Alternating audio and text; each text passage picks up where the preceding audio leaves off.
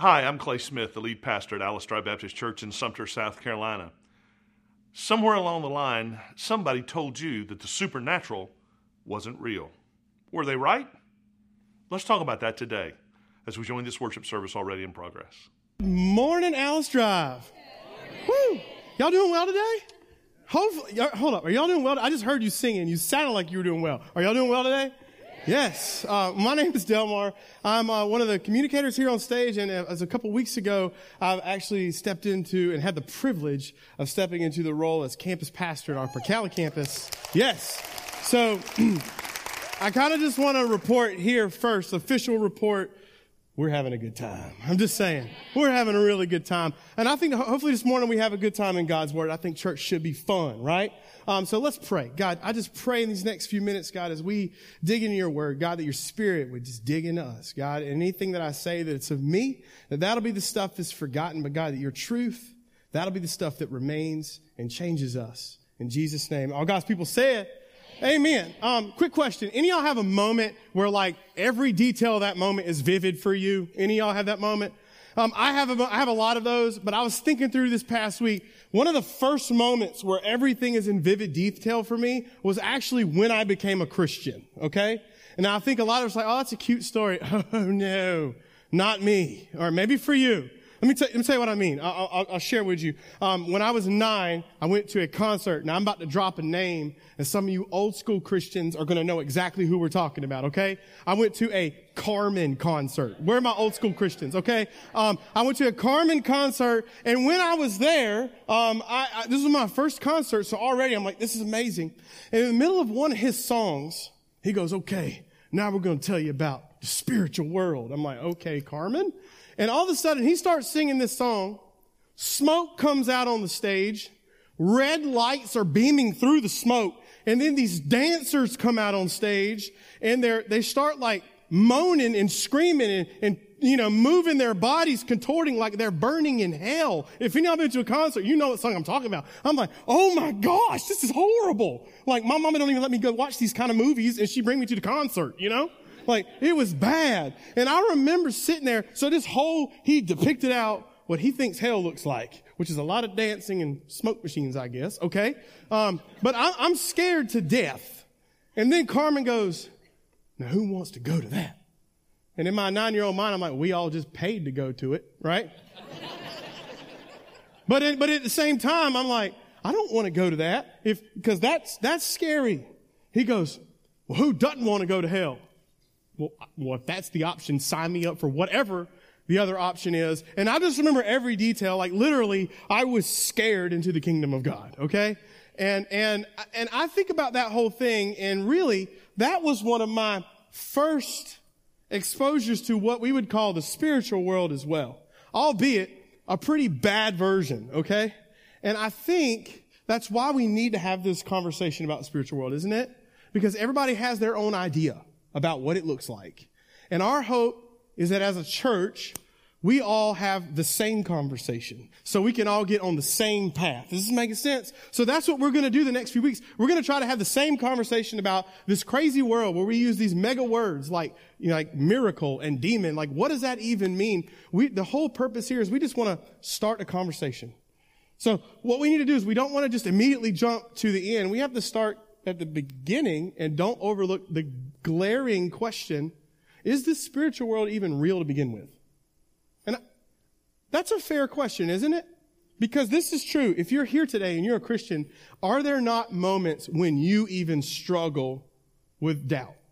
Right? Are there not moments when you even struggle with being a skeptic? So if you're a skeptic in the room, you're like, I don't even know. Congratulations, you're in good company. We all struggle with being a skeptic. I'll tell, let me tell you how I know. Um, because just recently in my life, um, there's a guy. Many of you know him just through pop culture and everything, but his name's Kanye West, right? You know what I mean? If you don't know Kanye, he's a rapper. I would say he's an entrepreneur. He's got his own clothing line. Now here's the thing. I'm a millennial. I grew up with Kanye, okay? Now, the thing you need to know about this guy is take what you would think was a Christian and do the opposite. That was Kanye West. Am I lying? Like, there's a saying out there. It goes like this. Everybody deserves to have someone love themselves as much as Kanye loves his own self. Like, that's a saying, right? And then, and then a few months ago, Kanye West came out and said, listen, I met Jesus. I'm a Christian. Now, default, what should we have been doing as the church? Whoo! What did church do? Oh, we'll see how that goes, right? Oh yeah, he gonna sell some tickets. We see how them Christian movies sell. Even the bad ones make bank because it's got Jesus stamped on the cover. You know, like, that's a lot of the skeptic.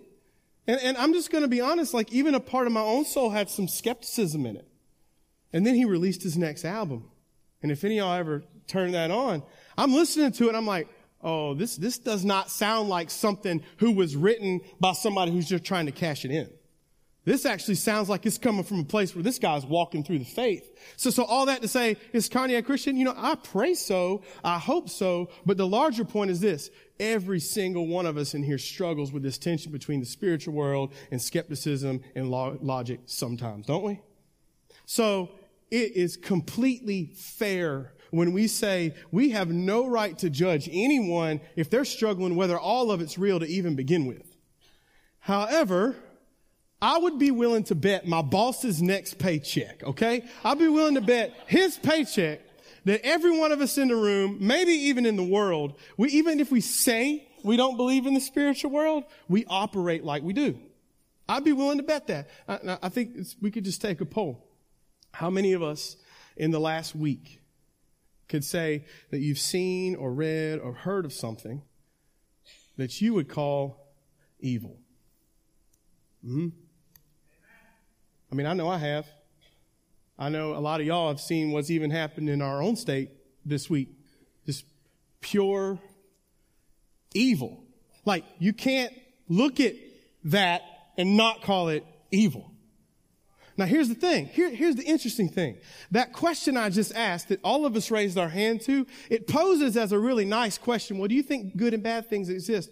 But actually, that question is a severely theological question. And how you answer that question actually determines a lot about what you really believe in your deepest soul. Because see, here's the facts. The only way for us to ever identify what evil is, is, is if there is some standard of good that exists. The only way we can even claim that evil exists is if we claim that there is a perfect standard of good that exists. Um, former atheist, and a lot of y'all know his name, C.S. Lewis. Um, he was struggling through this. He actually said this. When he was an atheist, he said, my argument against God was that the universe, it just seemed cruel and unjust. But how had I got this idea of just and unjust? For a man does not call a crooked line crooked unless he has some idea what a straight line is. What's he saying? He's saying the only way you can even begin to identify evil is if there's already the goodness that's out there, right? The only way you can identify it is if you've seen the good, unlike the Mexican tetrafish.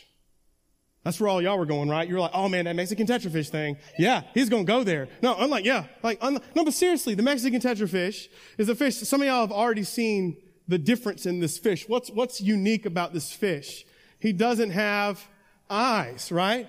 And the reason the Mexican tetrafish doesn't have eyes is because this guy lives deep in underwater caves where water never reaches his entire species.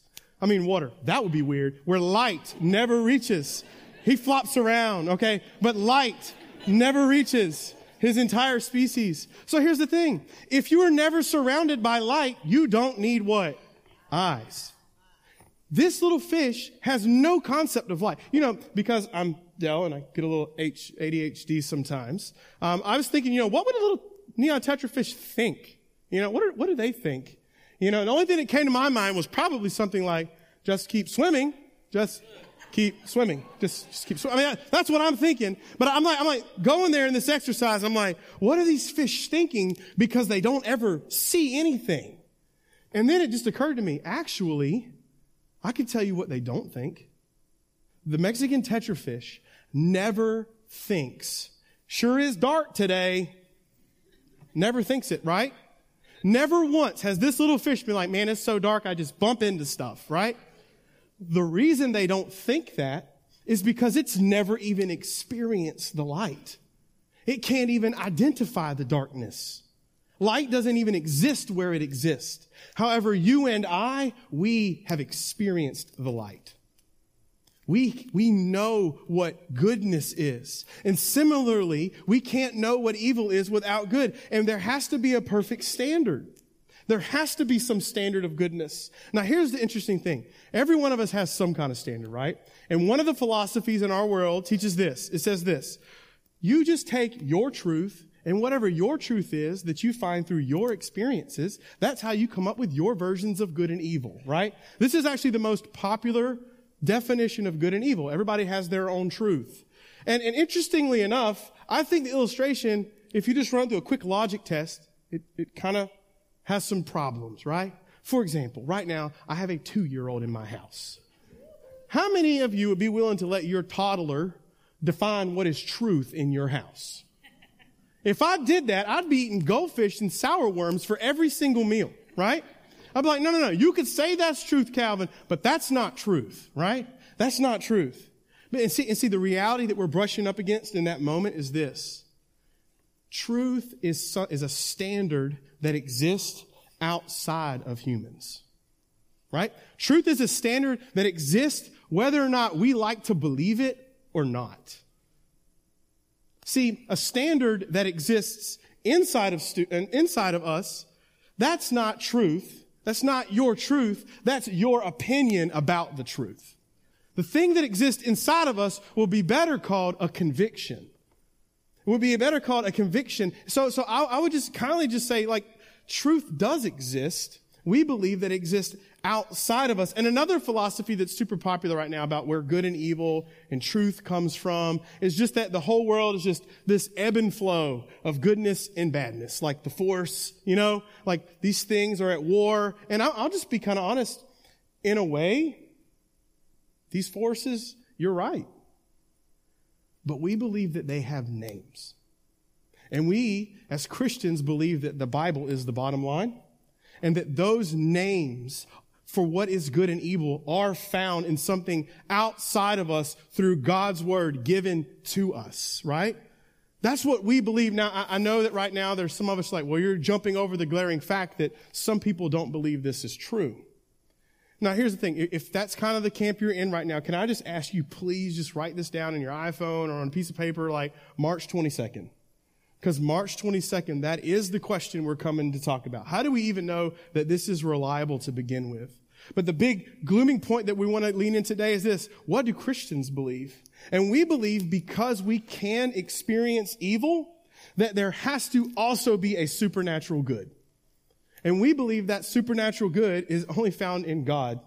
It's not anything you're going to find on this world because we believe everything in this world is broken. Every one is broken. So if we're trying to find that standard good, there is no way we can find it in this world. So we have to be real honest though. I think some of us in here are like, yeah, the world is broken and there has to be some good, but that doesn't necessarily lead me to God. And here's the thing. Okay. That's fair. That's fine. I hear you. But can I just offer you this? Like, if you can even conceive that evil exists, then you have to perceive that that means good does exist. And if there is good, then maybe there really is this supernatural exchange of good and evil fighting for your soul. And my hope is this, that even if you sit in here in, in that tension today, you at least desire to be on good's side, whoever that is. That's our hope. And see, we believe that there really is a spiritual war going on. Unlike the tetrafish who can't see the darkness, we can.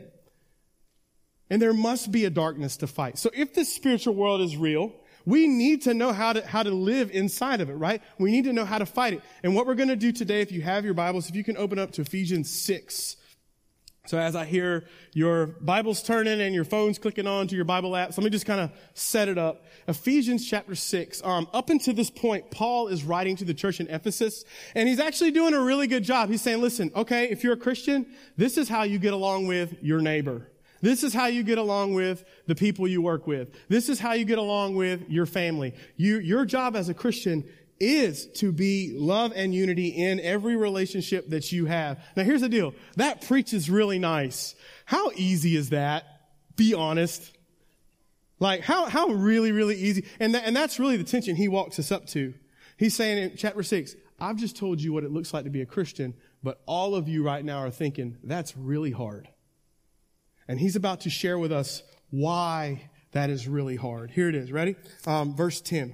He says this, finally, after all these things we've been talking about, be strong in the Lord and in the strength of his might. Put on the whole armor of God that you may be able to stand what? Against the schemes of the devil. For we do not what? Wrestle against flesh and blood, but against the rulers, against the authorities, against the cosmic powers over this present darkness, against the spiritual forces of evil in heavenly places. He's saying this. Do you ever feel like life is just punching you in the face? Just be honest. You ever just feel like I wake up and I just try to pour a bowl of cereal and my day is already bad, right? Like I'm just trying to do, like he's saying this. There's a reason that there is tension in your family. There's a reason why there are relationships in your life that you are trying to avoid. Paul's saying, hey, listen, there's, an, there's a reason that why there's in so many of us this emotional battle that we fight every day.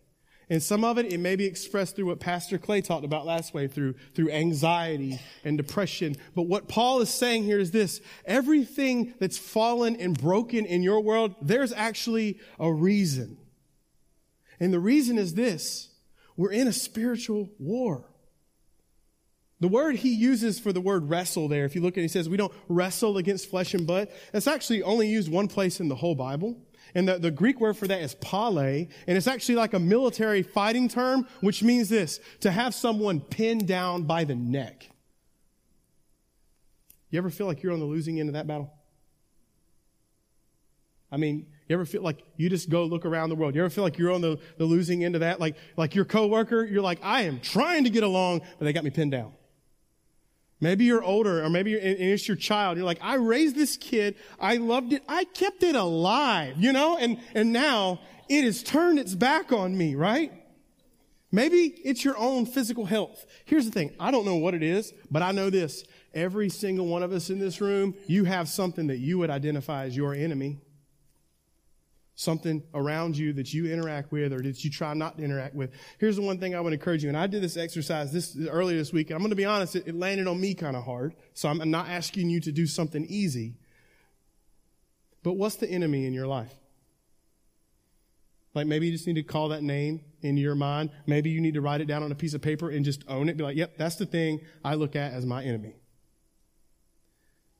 Now here's what Paul would say. He would say, look at that. Look at that thing. But your battle is not against flesh and blood. He says, your boss, that's not your enemy. I know as much as you want to think it is, that's not your actual enemy. Your neighbor with them loud barking dogs is not your enemy, right? Some of you are like, oh, I have the barking dogs. You're not my enemy, okay? Hey, th- this, this one's the one that really kind of worked up in me. The person who doesn't agree with you politically is not your enemy. It's not your enemy. Your ex isn't your enemy. And some of you are like, well, you hadn't seen my ex. Okay, that's fair. But I've seen scripture. And there is only one person. There's only one entity that exists for the sole purpose of seeing your demise. And that is the very real spiritual enemy. And here's the thing. You will never win any battles in your life if you're fighting the wrong enemy. What Paul is trying to say right here is this. Christian, anyone who's listening, you need to fight the right enemy. You know, the whole time we go online, you see people fighting all the time. All that is, is a world of people fighting the wrong enemy. That's all it is. The number one thing we can do as believers in this spiritual environment is to fight the correct enemy. Because when we don't, it ends up poorly. Um, I, I, grew up down on South 15, right? Some of y'all are familiar with that. Like that's down next Paxville home branch area, okay? Every Sunday after church, we would eat lunch and then go ride four wheelers And I'm not talking about, oh, we like to ride in the backyard. No, like we would take, I knew grown men who would take days off work to make trails through Paxville and Home Branch, okay? Like we were real boy, okay? So here's the thing. We would go riding and here's the deal. You ride through the trail, but something happens on the trail that makes it really fun every now and then. Where my country folk at? You know what it is? Mud. Yeah?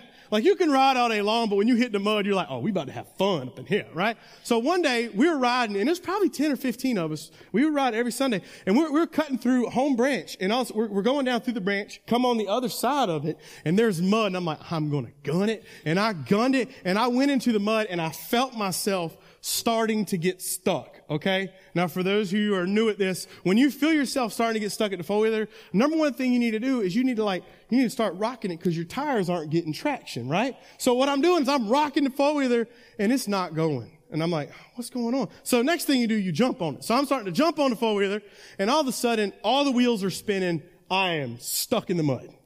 And I'm like, oh man. So all the other guys got the four wheeler off. Like, really? You're stuck? I'm like, yeah. So I get the four wheeler and I try to push it out. Finally, I call one of my friends. I was like, here's what I want you to do. I'm going to stand behind the four wheeler. Y'all already know. It's like, it's like watching the Titanic movie. You know how this is going to end, right? Like, I'm gonna stand behind the four wheeler. I want you to stand up there by the trigger thing, mash it down and make it go. So I get down like this and I push it and he guns it and go all the front side of me, covered in mud. Meanwhile, I had this, I was, I had this female who was riding with me. I was trying to impress her that day, right? She was not impressed. I'm just saying. I, the whole front of me covered in mud. The back just the cleanest day is long, right? I'm just like, really? And I'm sitting there popping the mud out my eyes. Everybody is laughing. And then finally somebody gets off the four wheeler who'd been riding a little bit longer than me. And I still, I don't hold too much bitterness, but he walks up to the four wheeler. He goes, mm-hmm. Like, what? He goes, you trying to shove stuff under the tires to get traction and rock it off? Yeah, but you actually stuck on a root. You should have just picked it up the whole time. He goes, mash the gas, picks it up, rides right out of the mud. I'm like, are you kidding me? Cause see, the whole time I'm looking at the problem. But see, the problem ain't the problem. I was fighting the wrong enemy. And the reason I'm covered in mud right now, super embarrassed, is because I was fighting the wrong enemy the whole time and didn't even know it. I dare say it would be really good for us as Christians to hear that word today. Some of the reasons some of us are covered in mud and covered in the filth of life right now is because we've been sitting down there fighting the wrong enemy and we're not getting to the actual root of the problem. Like that's where we really got to lean in. So like this is a tall thing, to, tall order that he gives us. He gives us a tall order. And, and, what that means is this. When we look at the evil people in the world, it's realizing they're not the source of that evil. And actually, bigger picture, scripture would say we have all participated in that. By our default, See, in scripture, we call that sin, right? Sin is, is the evil in our life. And none of us gets out of this life without it. So here's the thing. When we see those people who would call themselves our enemies, and instead of saying they're the source of evil, maybe it would do better for us to say they're actually the people enslaved to it. How would that change the way we see people? Instead of seeing the people who I've been told by my culture I should hate because of their views, instead of seeing them like that, say, no, no, no. These are people who need redemption just like I do. Because sometimes it is your neighbor that's participating in the evil, sometimes it's your best friend.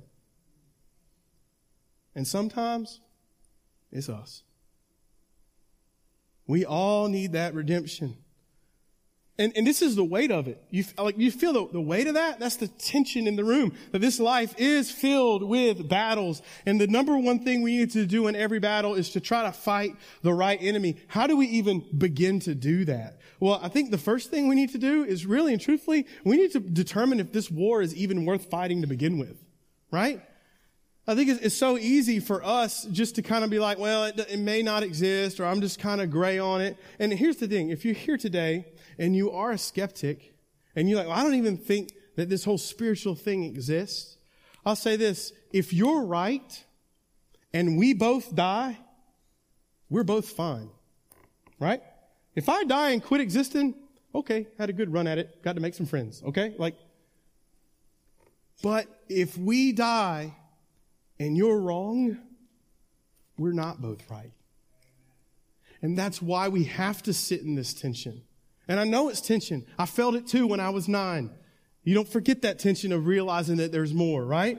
And the second thing we need to do is this. We always need to make sure we're fighting the right enemy. Because you know what? We do believe there is this cosmological enemy and his name is Satan. And he has his own allegiances with him. And, and we're going to get into that conversation, but all that to say, we believe that Satan exists. And you know why? Among a lot of other reasons, because Jesus believed he existed.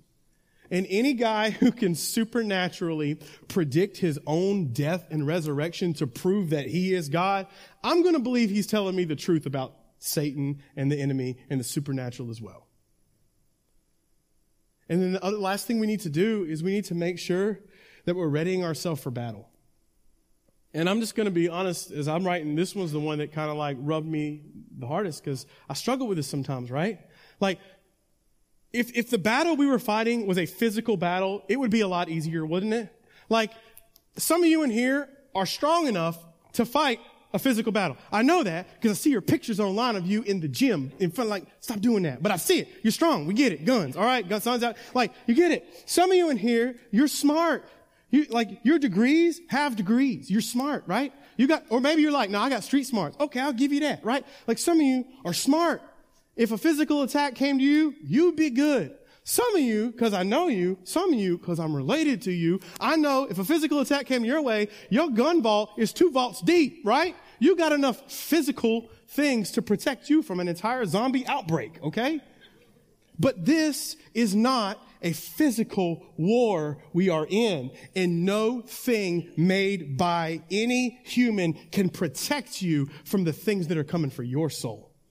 That's why we have to make sure that we are readying ourselves for the right battle, which means we have to daily be leading in areas of faith. We have to daily, not, we have to be growing in our faith. I read one of the worst articles I've ever heard this week. It said this. Um, it was, it was a Christian article saying parents should not tell their kids what to believe about faith. They should let them experiment and find it on their own so then maybe they'll own their own path. And I'm like, so you want them to figure it out on their own? Okay. Let that train of thought follow really lightly through the logic train. Did you do that with your kids when they were learning how to drive? Oh, just figure it out on your own. If you figure out how to drive good, that's really cool. I'm sure you'll get along. No one does that. Now, you tell me what's more important, the physical well being of our children or the spiritual? And yet, we'll take a back seat to that and be like, oh, we just need to let them figure it out. I don't want a YouTube video informing my kid of what to believe. Right? And I think one of the things I've seen, this is a little off script, but I've seen in the church is so many times the men, which scripture has said you should be willing to die for your family, have taken a back seat when it comes to leading in the family spiritually. And so many women feel like they have to, they have to make sure their kids are ready and they're here. Listen, every family deserves to be loved. And one of the ways we love isn't just providing a dollar so we can get our kid through college. It's providing a safe place to have conversations about their faith. We have to be making sure we're fighting the right battle. And the only way to fight this darkness is to step into the light.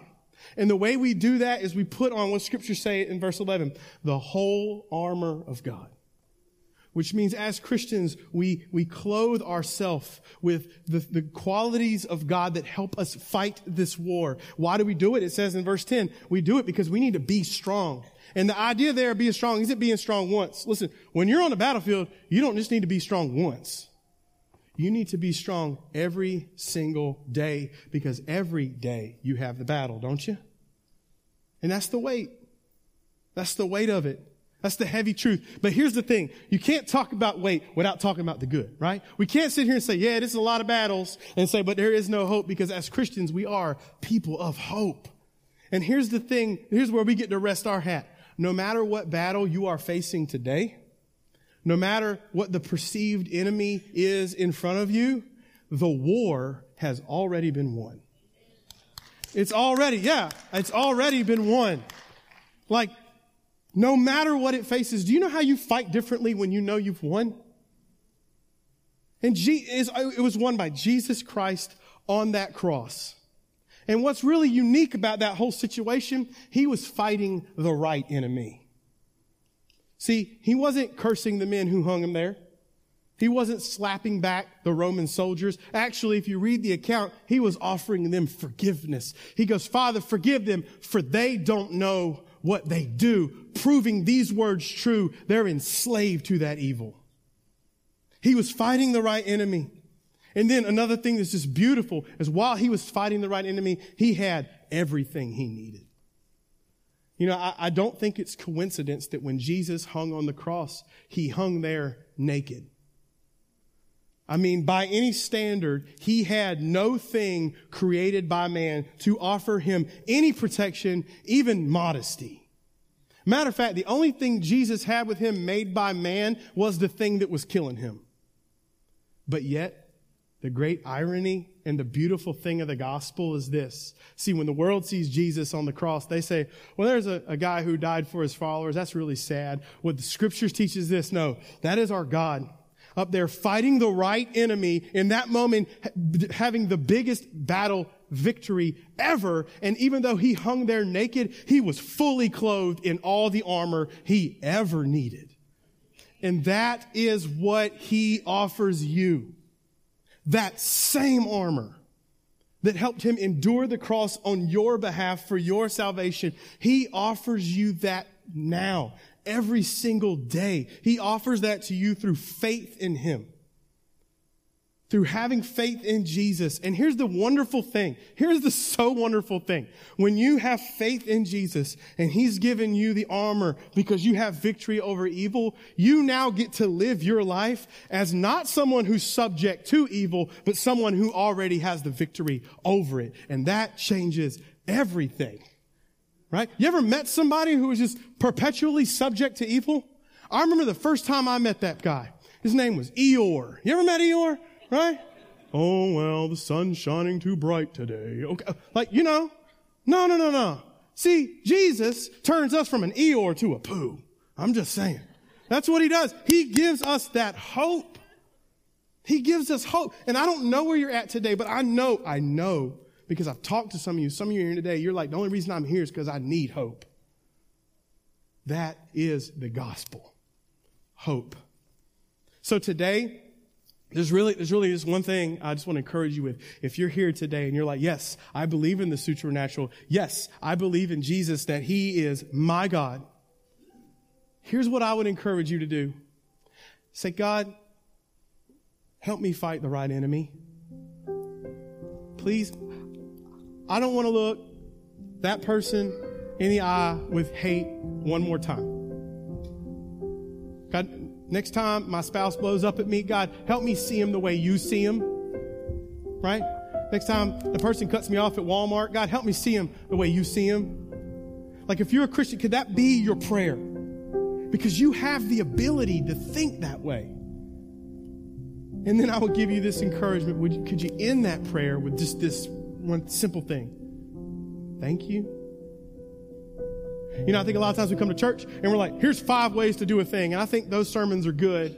But how many times do we come to church say, you know what? Here's what you need to do this week, Christian. Thank Jesus. And I'm telling you, when we become people who are grateful for what He's done, we begin to live the way He's called us to live. And then if you're here today and you are the skeptic, here's what I would say it's a place of grace. You're welcome here. I don't think you're here by accident.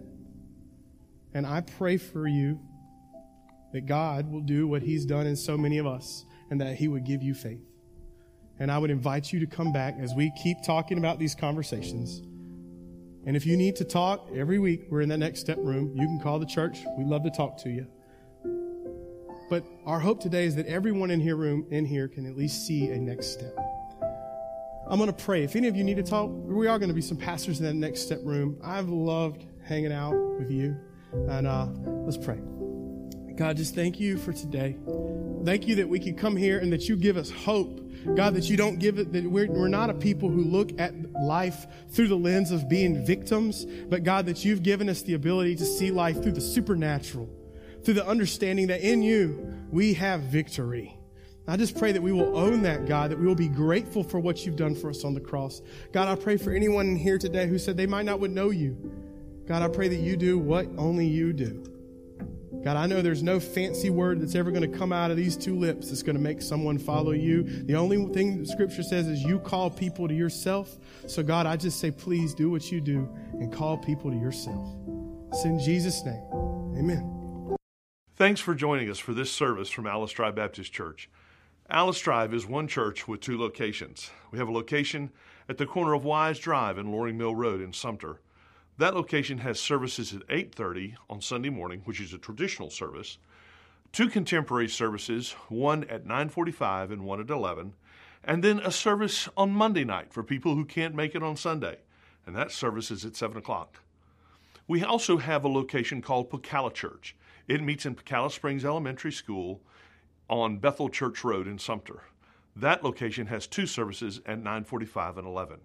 I hope we will see you in person very soon. I'm Clay Smith, the lead pastor at Alice Drive Baptist Church in Sumter. Check us out at alicedrive.org. God bless you. Hope to see you soon.